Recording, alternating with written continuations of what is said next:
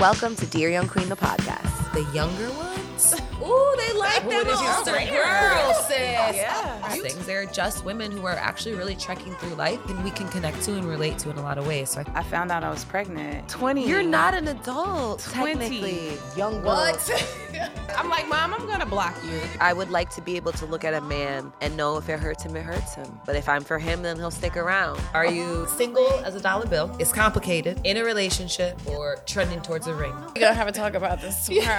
Okay. Spicy